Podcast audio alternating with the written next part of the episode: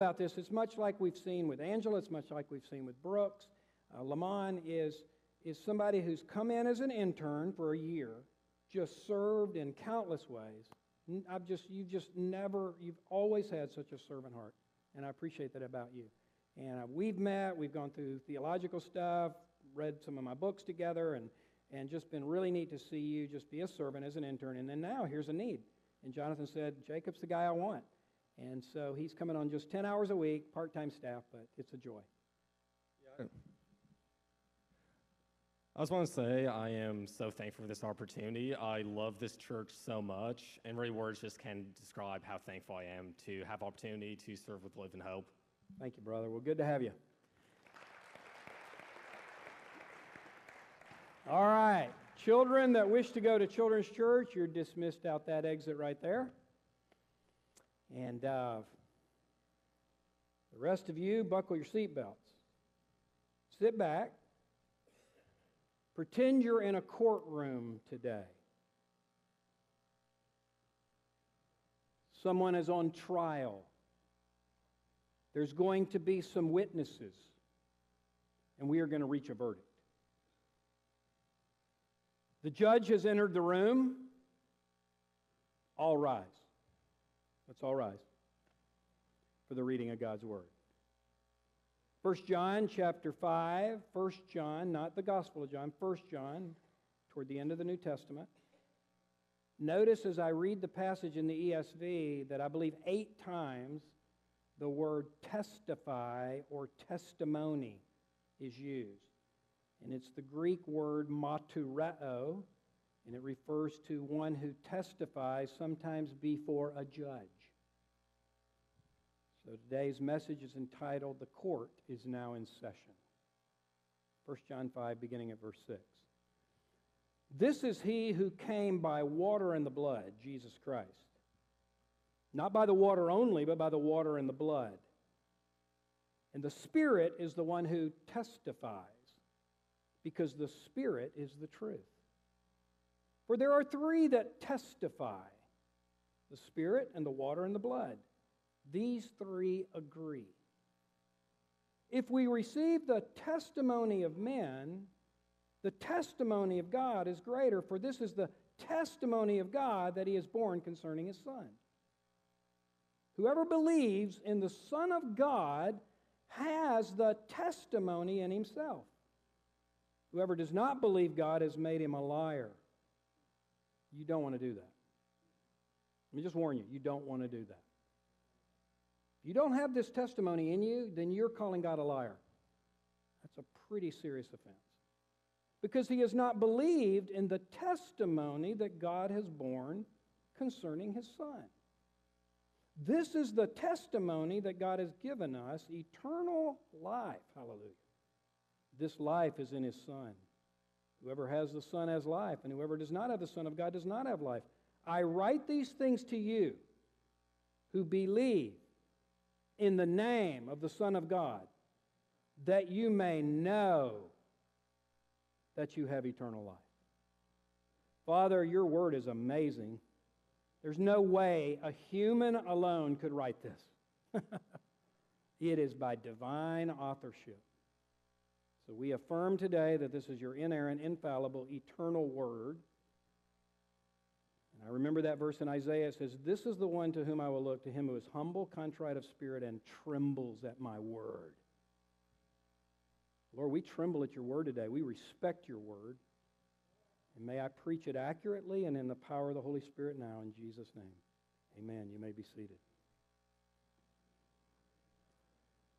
So we'll answer the question today who is on trial? Who are these witnesses? And what is the verdict? First of all, let's go with who is on trial.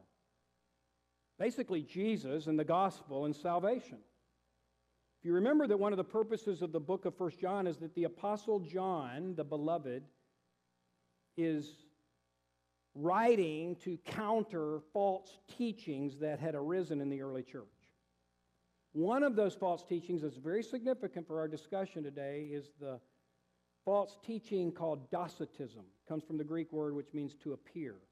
Those there were some that were teaching that Jesus didn't actually come in the flesh, that he just appeared. He was like some phantom like person that you kind of saw in the spirit, but you, he really didn't live for 33 years in a body.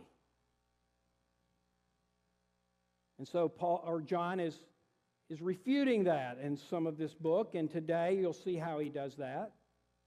But these false teachers had arisen and they had portrayed a Jesus that, that wasn't really true. See, the, those that believed in Docetism believed that all flesh was sinful and all spirit was good, so you can't have evil and good together, so there's no way that God could be a man because he, he'd have to be perfect, and, and no perfect person could be in a sinful fleshly body.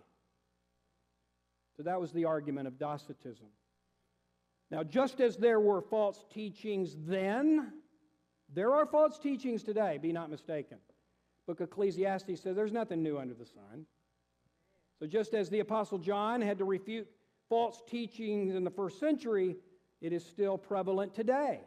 Churches that teach you have to be baptized to be saved, churches that teach you can get saved by your good works, churches that abandon biblical morality, churches that that, that, that abandon biblical truth that the, the baby in the womb is an actual human being. Hello. Churches that endorse the, the world's values and the world's beliefs. It's tragic today. And let this be a lesson to us that we must never abandon the truth of God and the truth of His Word. And so, the first thing that we address today is the trial. Jesus and the gospel and salvation is on trial. And so, who are the witnesses that are going to help us determine whether or not Jesus is truly who He says He was? Whether the gospel of Jesus is the way, the truth, and the life, and no man comes to the Father but by Him. Now, today we have three obvious witnesses. They've already been uh, called by the lawyers, they, they're expected on the stand as we're in this courtroom today. But uh, there's going to be th- two other witnesses that are going to probably surprise you unless you study this passage carefully before you came. Or you may have noticed it as I read it. But let's first examine these three obvious witnesses. And the first, and it says in verses 7 and 8, Let's read, let me read the verses 7 and 8 again. For there are three that testify the Spirit and the Word and the blood. There they are Spirit, Word, and blood. And these three agree. This is powerful. In the Old Testament, it, it, it, says that if you have two or more witnesses, that was powerful in, in the courts then, and it is today. If you were, if a person was on trial today for robbing a bank, and we're in the courtroom, and the lawyer calls up a witness. Stephanie, did you see what happened? And Stephanie says, Yes, sir, I did. I was there, I was in line, and there was a man that, that uh, took out a gun and he handed a note to the teller. And basically, next thing I knew, she's handing him a bag of money. And the lawyer says, Well, is that man in the courtroom? Yes, sir, he is. He's right over there. You sure that's him? Yes. How do you know? Well, I remember a scar on the left side of his face. They call up another witness, and this person says, I was coming into the, to the bank, I was going to make a deposit. This man went running out with a bag of money. Is that person in the courtroom? Yes, sir, he is. He's right over there. How do you know? Well, I just know by his height and his looks, and sure enough, just like Stephanie said, he has a scar on the left side of his face. Well, if that happens in a courtroom, that dude is toast. he will be convicted. There's the power of an eyewitness account. This is why that book of Peter is so powerful, that passage where he says, We did not follow cleverly devised tales when we made known to you power and coming of the Lord, for we were eyewitnesses of his majesty. The power of an eyewitness account. It's one of the things that Rich and I talk about a lot when we do the apologetic seminar. Evidence for the resurrection or eyewitness accounts. Over 500 people saw the risen Christ. So there's powerful evidence for Jesus being who he claimed to be. Well, here we have three obvious witnesses First is the Spirit. How is the Holy Spirit a witness? Well, he's the third person of the Trinity. So he's fully qualified to witness today. he's full of truth, it says here. He's not going to tell a lie because God cannot lie. He came on Jesus in power at his baptism. Through his power, Jesus did signs, wonders, miracles.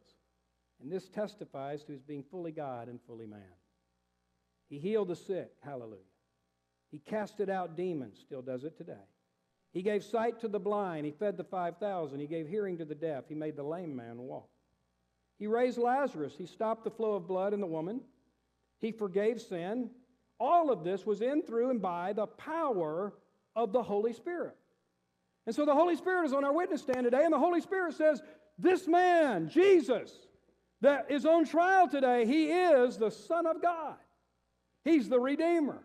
He's the King of Kings and Lord of Lords. He's the Alpha. He's the Omega.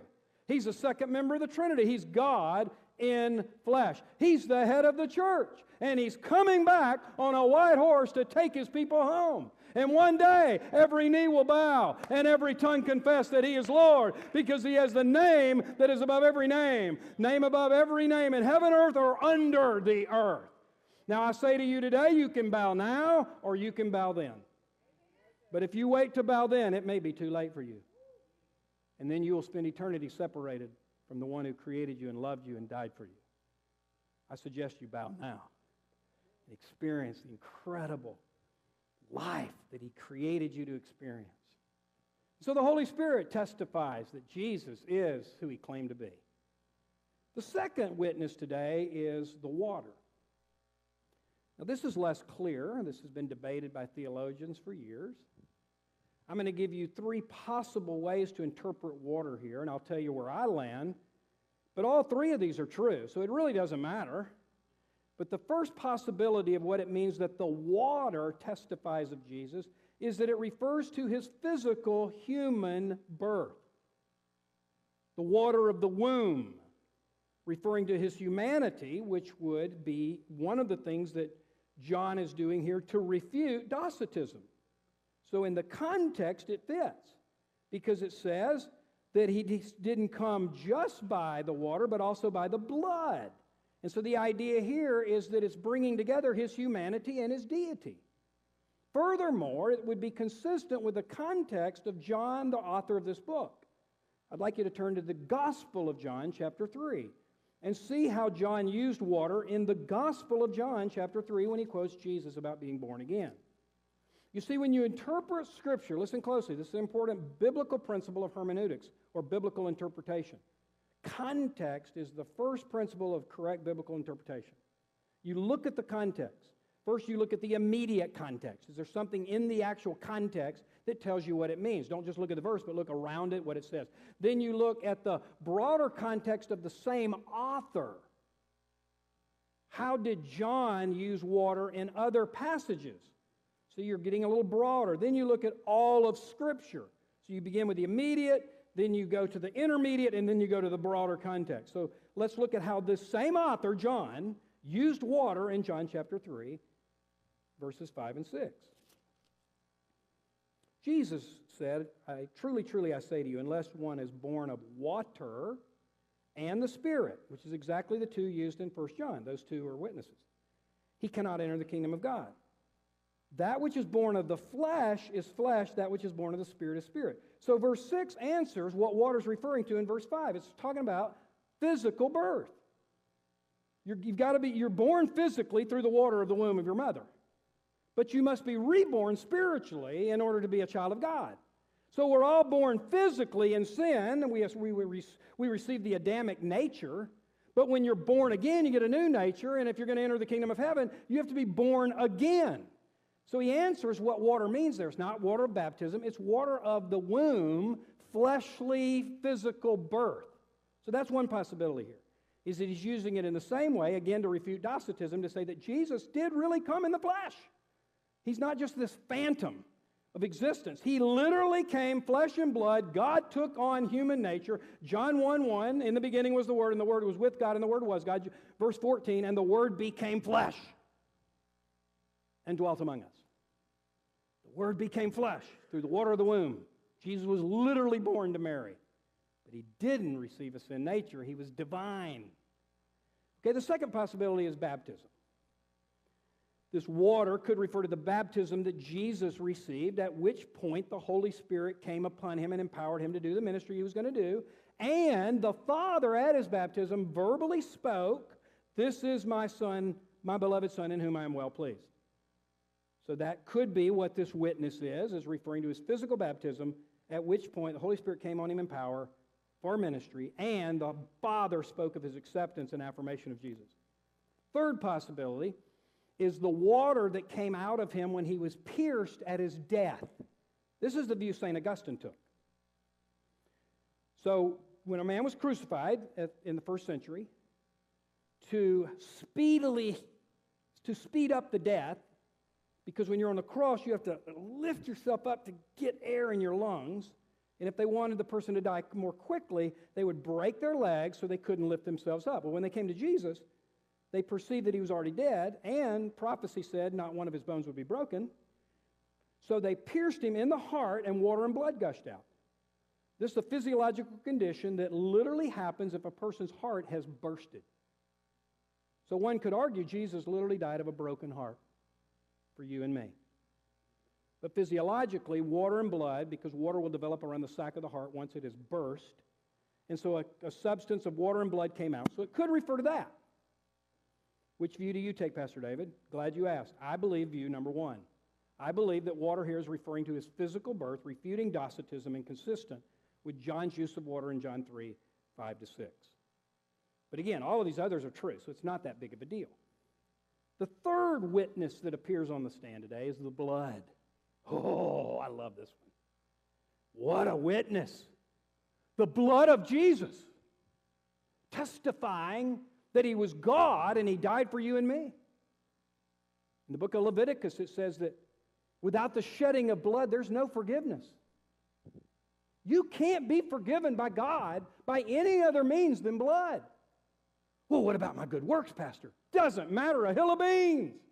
Your good works are like, I won't say what the literal word in the Hebrew is, but it's, it's a dirty rag. Your good works and mine are a dirty rag before a holy God. What about my baptism? I was baptized as an infant. Doesn't that give me a ticket to heaven? No, it doesn't. First of all, infant baptism is not even biblical, but it's certainly very unbiblical if you think that that will get you to heaven. That was something done to you. You didn't, I don't even remember my infant baptism. I was raised Lutheran. I was a baby. I had no decision in the matter. How can that be related to salvation? You have to receive Christ by faith and repent of your sins to be born again. Well, well, I've given a lot of money. I've helped a lot of people. Without the shedding of blood, there is no forgiveness. How much clearer could it be? The only means whereby we can be forgiven is the blood of the Lord Jesus. Peter said, You're redeemed not with perishable things such as silver and gold, but by the precious blood of the Lamb. In the Old Testament, there was this event called the Passover. God's people were in slavery in Egypt. God's angel of death was about to come to that group of people, rightly so for their sin. He was going to judge the Egyptians, but he told his people Take the blood of a perfect lamb, put it on the doorpost of your house, stay in your house, trust in that blood. And when the angel of death comes, he will pass over your house. You won't get judgment, you'll get my grace and mercy. And in 1 Corinthians chapter 5, Christ, our Passover lamb, has been sacrificed for us. Hallelujah. If you apply the blood of the lamb over the doorpost of your heart, the angel of death will pass you over. We deserve judgment. We deserve condemnation. We deserve hell for our sin. But when we put the blood over our heart, when we trust in the blood, then it will pass over us, and instead of judgment, we get the righteousness of Jesus. Hallelujah be to God. That's why it's called the good news. What do you say about that, Jerry? Amen. So the blood testifies today that Jesus is the solution, Jesus is the answer, Jesus who we claim to be. The precious blood of Jesus. What can wash away my sin? Nothing but the blood of Jesus. Hallelujah. So, those are three witnesses that have appeared in our courtroom today. Now, there's two more coming, so hold on. But before that, we must address an issue called a textual variant. Many of you may not even know what a textual variant is, but it's, it's when there's a discrepancy as to whether or not a passage was in the original or not. You see, there's nowhere you can go today and get the original book of Matthew, the original book of Romans, the original book of 1 John.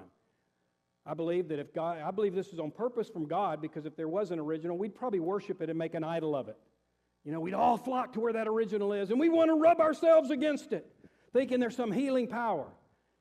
But what we do have are copies of copies of copies of copies. That's what scribes did. They didn't have Xerox machines back then, they didn't have cell phones and things that would immediately make an imprint of something. So you had scribes, their full time job was to copy the book of Matthew, the book of Romans, the book of First John. And they did it so meticulously, if they made one mistake on that parchment, they would have to just throw it away. So they would just meticulously. We have thousands upon thousands of manuscripts. A manuscript is a copy. We have copies of copies of copies. There's no documents in all of human history that has more manuscripts than the Bible and specifically the New Testament. And having studied Greek and Hebrew, I can tell you, you can trust your English Bible because the, the translation into English is amazing. Now, the reason we have modern translations is because English changes, not the originals, not the Greek and Hebrew, that doesn't change. But we use words today that we didn't use in 1611 when the King James was translated faith, hope, and charity. And the greatest of these is charity. I have a niece named Charity. But we don't use charity for love like they did in 1611, so now we say faith, hope, and love.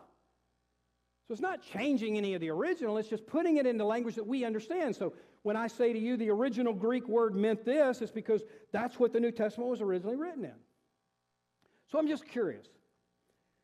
I'm going to throw up a verse. I'm going to throw up verses 7 and 8 on the screen. I'm just curious how many of you have a Bible that either in the main part of your Bible or as a footnote has this For there are three that bear witness in heaven the Father, the Word, and the Holy Spirit. These three are one. And there are three that bear witness on earth the Spirit, the water, and the blood. How many of you either have that in your main text or it's in a footnote? About the same as first service, maybe a few less here. One of the things I love about good study Bibles is it's honest to say when there is what's called a textual variant. Usually these variants are very, very minor, like a difference between a singular and a plural. And in your, in your footnote, it'll say, earlier manuscripts make this a plural, or earlier manuscripts say this word instead of that word. And they're very minor because in some cases, we're not totally sure what the original was because some manuscripts have variations. But again, they're very, very minor. This is actually one of the most significant variants in all of the New Testament. Now, the cool thing about it is this if this is in the original, it's one of the most powerful supports for the Trinity. I mean, maybe second only to, or maybe Matthew 28, 18 to 20 is second to this one, where it says, baptize him in the name of the Father, Son, and the Holy Spirit. So there's nothing in this, listen, there's nothing in this that is inaccurate or un, unorthodox. For if anything, it's very orthodox. I wish I could say today it was in the original. And, and, and every Bible should have it, but I can't say that. Because it probably wasn't. And here's the evidence for that it's not found in any Greek manuscript before the 15th century. You say, well, then how did it end up like in the King James Version or the New King James? Because it became part of the Latin Vulgate, and the Catholic Church insisted that Erasmus, who wrote the Latin Vulgate, put it in his third edition. It wasn't in his first and second edition. But the Catholic Church insisted that it be in his third edition because it supported the Trinity so well, and thus it, it, it landed into the King James Version. But again, if you want a, a, good, thorough treatment of this in about five paragraphs, go to gotquestions.org. It's a great website for questions like this. Or email me and I'll send you all the, the data for this. But I can quote D.A. Carson today. I can quote the guy who wrote the King James Version debate book and some others.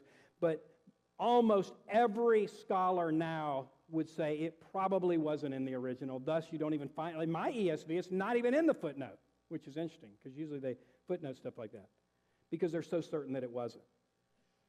Hope that helps. If I created some confusion, don't hesitate to email me and we can talk further.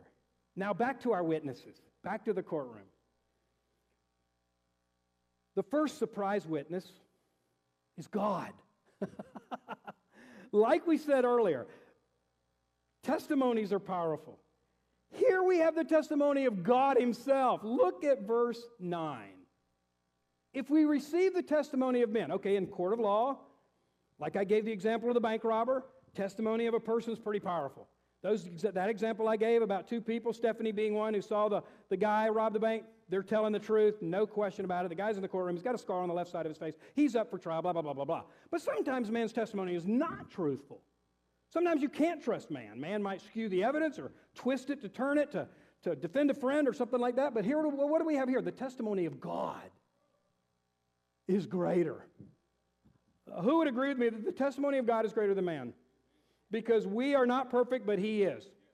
We will lie, but He never lies. Matter of fact, the Bible says in Titus 1, He cannot lie. You say, Can God do all things? No. Wait, that's heresy. He cannot lie. he cannot do anything contrary to His nature. so there are some things He cannot do. For this is the testimony of God that He is borne concerning His Son. God Himself, Father God on this Father's Day, appears in the courtroom. The lawyer begins to question him, and God the Father says, Yes, that's my son right over there. Oh, you see those prints in his hands and his wrist and his feet? That's my son. That's Jesus. He's the Savior. He's the one I said is in whom I am well pleased. I became flesh in him. He's the second member of the Trinity. We co created the universe. He existed with me in all eternity, and the Word became flesh and dwelt among them. And I used him and empowered him to do miracle signs and wonders. And he died a cruel death at Calvary on the cross and shed his blood so that those people I created could be my children. That's what God the Father says in the courtroom today. What a testimony. You can trust it. You can trust him, bearing witness to his son. Now there's another surprise witness. Before I tell you who it is, and it's why it's a blank in your sermon notes today, let's look at verse 10. Whoever believes in the Son of God has the testimony in himself. Who's our fifth witness? Huh? That's right, all of you who've been born again. If you've believed in Jesus, if you've been born again, if you've been saved by the blood of the Lamb, if you're a child of the living God, you're on the witness stand today. We should be able to see in you that Jesus is who he claimed to be. I like the guy who once said, if you were convicted for being a Christian, would there be enough evidence to convict you?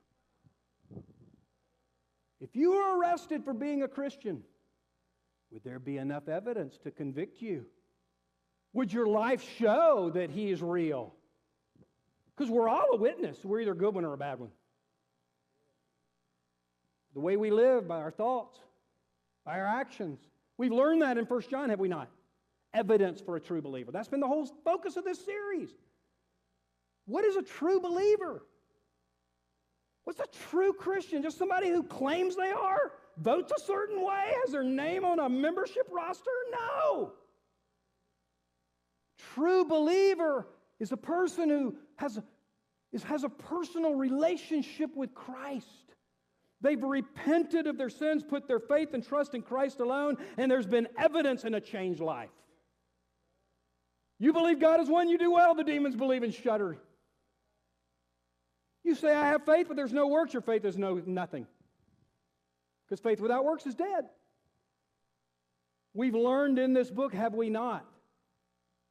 Living Hope, have we not learned in this book that a true follower of Christ is somebody, yes, at a point in time, not by works, but by faith alone in Christ alone, for the glory of God alone, they have been born again, saved, imputed with the righteousness of Jesus. And proof of that is a changed life. Proof of that is a changed life.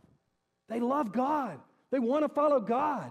They love His Word. They love His people. When they sin, they quickly repent because they don't want to grieve the one who died for them. That's what a true believer looks like. We've learned that over and over and over. And here today, the fifth witness is you. It's you and me. Because we have the witness within us. This is consistent with Romans 8. The Spirit bears witness. Same word with our spirit that we are children of God. And so, what happens when you get born again, when you get truly saved by repenting of your sins and trusting in Christ alone? God forgives you of all your sin, past, present, and future. He imputes to you the very righteousness of God. He gives you a new heart and a new spirit. That Holy Spirit who comes inside of you convinces you that you're a child of God. You have that Holy Spirit speaking to your spirit and convincing you and, and, and changing you from the inside out and giving you a new heart and a new desire. You want to follow Him. That was the biggest change I experienced when I got saved. Is I wanted to follow God. I wanted to read His Word. I wanted to be with His people because the Spirit of God was changing me. He can do the same for you. And so our fifth witness today is you and me when we've been truly saved. Our third section today is the verdict. After these five witnesses convene in a closed room, everybody expects it to take hours or days, and all of a sudden the judge's like, What? You've already reached a verdict? How, why so quickly? You've only been gone for a couple minutes. Have you reached a verdict? And the, the jury says, Yes, sir, we have, and we're in full agreement. the Spirit, the water, the blood, the Father, and you all come back into the courtroom. Yes, sir, we've reached a verdict. Unanimous, no question about it. We are all in agreement. And here's the verdict you can be certain of having eternal life in Jesus. because of who he is and what he did, and they all bear witness. Verses 11 to 13 is the clearest passage in all of God's Word that you can have assurance of salvation. It says, I write these things to you who believe in the name of the Son of God that you may know that you have eternal life. You know that word know in the Greek? It's in the perfect tense. The perfect tense is, a, is an action in the past that has ongoing effects. What was the action in the past when you got saved? What's the ongoing effects that you know that you know that you know that you know that you know that you are saved? Listen, in first service today, I took the microphone out here to Kathy Hoyt. I'm telling you, you talk about something that'll bless the heart of a pastor. She came to me Wednesday night in this room. She's 77 years old. She said, Pastor, for the first time in my life, and she got born again in her teenage years, for the first time in my life, I have the total assurance of my salvation. Last Sunday's message, something clicked. The light bulb came on. She saw something she had never seen before. She testified in first service today that for all of these years, she never felt she was good enough. She always felt condemned and shamed. She kind of knew that she was saved. She knew that, she, that God would be, was merciful and gracious and would forgive her, but the enemy just would always come in with these little eyes. You're not good enough. You may not be saved. You did this last week. You must not really be a Christian. And that condemnation and that shame just harassed her. Last week, she got set free. Hallelujah be to God. 77 years old. Finally getting assurance of salvation. Don't wait that long. You can have it today. Let me conclude with this. In these last verses here, it says very simply, it's so clear, guys. So clear. He says, if you have the Son, you have eternal life. If you don't have the Son of God, you don't have eternal life. Pretty clear, right? So, how do you know if you have eternal life? You have the Son. Now, what is eternal life? Let's get that straight. Oh, that just is going to heaven when you die. No. John 17, 3, same John who wrote this. John 17, 3 defines eternal life. This is eternal life that you may know him and Jesus Christ, whom he has sent. Eternal life is knowing God. Eternal life is having a personal relationship with Jesus. That begins the moment you're born again, and it just so happens He loves you and likes you so much, He wants it to last forever. So He gives you a place called heaven to spend eternity with Him. But eternal life begins the moment you're saved. So here, back to that verse. If you have the Son in your life, you've been born again, you have eternal life, period. He doesn't say if you have the Son, oh, and you live perfectly. None of us do. If you have the Son and oh, you read your Bible every day, then you have eternal. No. He says, plain and simple, one thing's required you have the Son. If you have the Son, Jesus, in your life, you have eternal life. You do not have the Son of God. You do not have eternal life. And then he says this These things I have written to you who believe in the name of the Son of God, that you may know that you have eternal life. The key is that word believe. What did we see last week? It doesn't mean going to church. It doesn't mean praying a sinner's prayer. It doesn't mean mere intellectual assent to facts. Satan does all that. It means to repent and to put your wholehearted faith and trust in Christ alone for your salvation, such that it leads to a changed life. That's what true biblical belief is to repent, turn from your sin, put your wholehearted faith and trust in Christ alone for salvation, such that you see a change in your life. That's biblical belief. And if you do that, then you can know that you know that you know that you have eternal life because God promised it in His Word.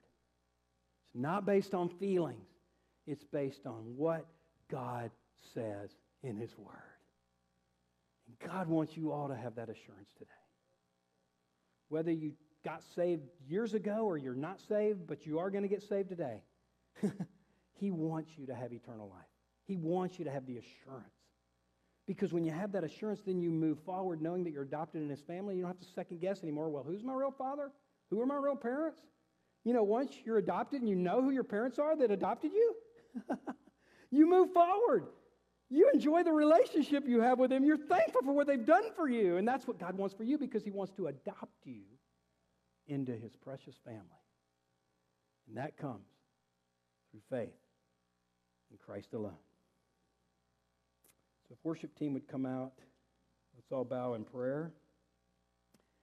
I'd like our prayer team to take your spots what I'm going to do now. I'd like the prayer team to be available, please, at both sides of the room. Because I'm going to call you now, anybody who has any doubt about the assurance of your standing with God, you have doubts about your assurance of salvation but you want to settle it today, I'm going to encourage you to get out of your seat right now and go to somebody on the prayer team. And prayer team, you can use those side rooms if you need it, but we're not in any rush. We're going to give plenty of time for this because I do not want to quench what the Holy Spirit may want to do right now. Now, you can do this alone in your seat, and I'm going to lead in a prayer, but I encourage you with all my heart to do it with somebody. Because the Bible says if you believe in your heart that God raised him from the dead and confess with your mouth that he is Lord, you shall be saved. There's power in confessing with your mouth. There's power in praying with another person who can be a witness to your giving your heart and life to Christ and receiving him today. And so I strongly encourage you right now to get out of your seat, go to one of these people, and settle it. Settle it today so that when you leave here today, you have that assurance and that certainty that you have been forgiven and adopted into God's family. Holy Spirit, we ask you now to come to minister in this room, those online, that many will get this settled today.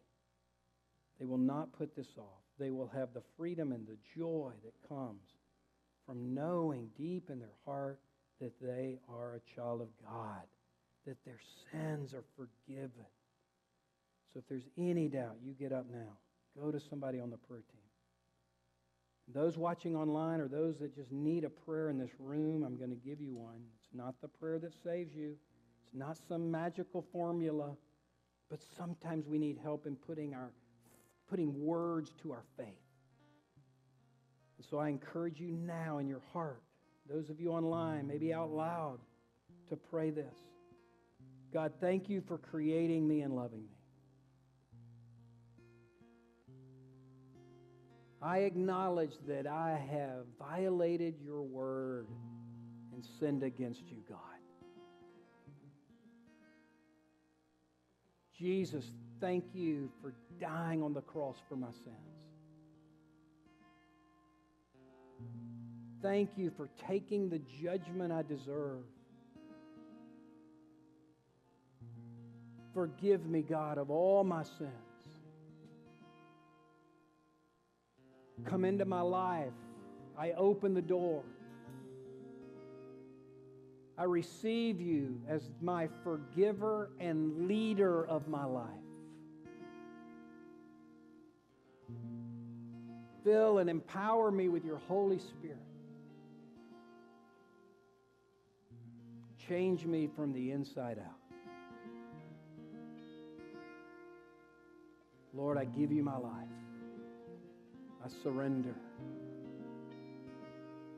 If you are born again, just a great chance to recommit, to reaffirm, to say, God, I surrender. God, I trust you. Thank you, God. Thank you, Jesus. Have your will and way in my life. I trust and believe your word today. I'm going to move forward believing your word, not my feelings or circumstances.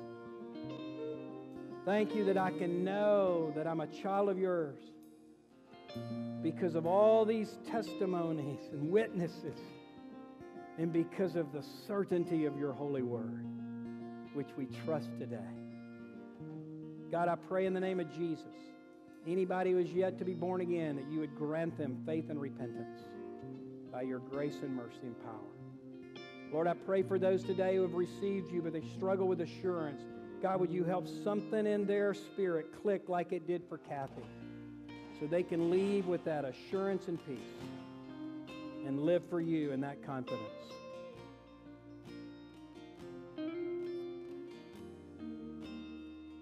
Before we go into our final song, I'm going to invite all the fathers in the room to come up to the front. We have a special gift for you, but also Dustin Butler, our men's ministry coordinator, and I just want to pray a prayer over you, a prayer blessing. So let's all stand, but I'd like the fathers to just come up to the front, gather right here, and allow Dustin and I just to pray over you. I want to say we love you guys. We're proud of you guys. I know most of you. So proud of you. I know you have a heart for God. I know you want to be God's man in the home for your kids. Listen, your children get their primary view of God from us as fathers. This is one of the most challenging things for me as a dad of four and a grandfather of three. Is when I think about, you know what?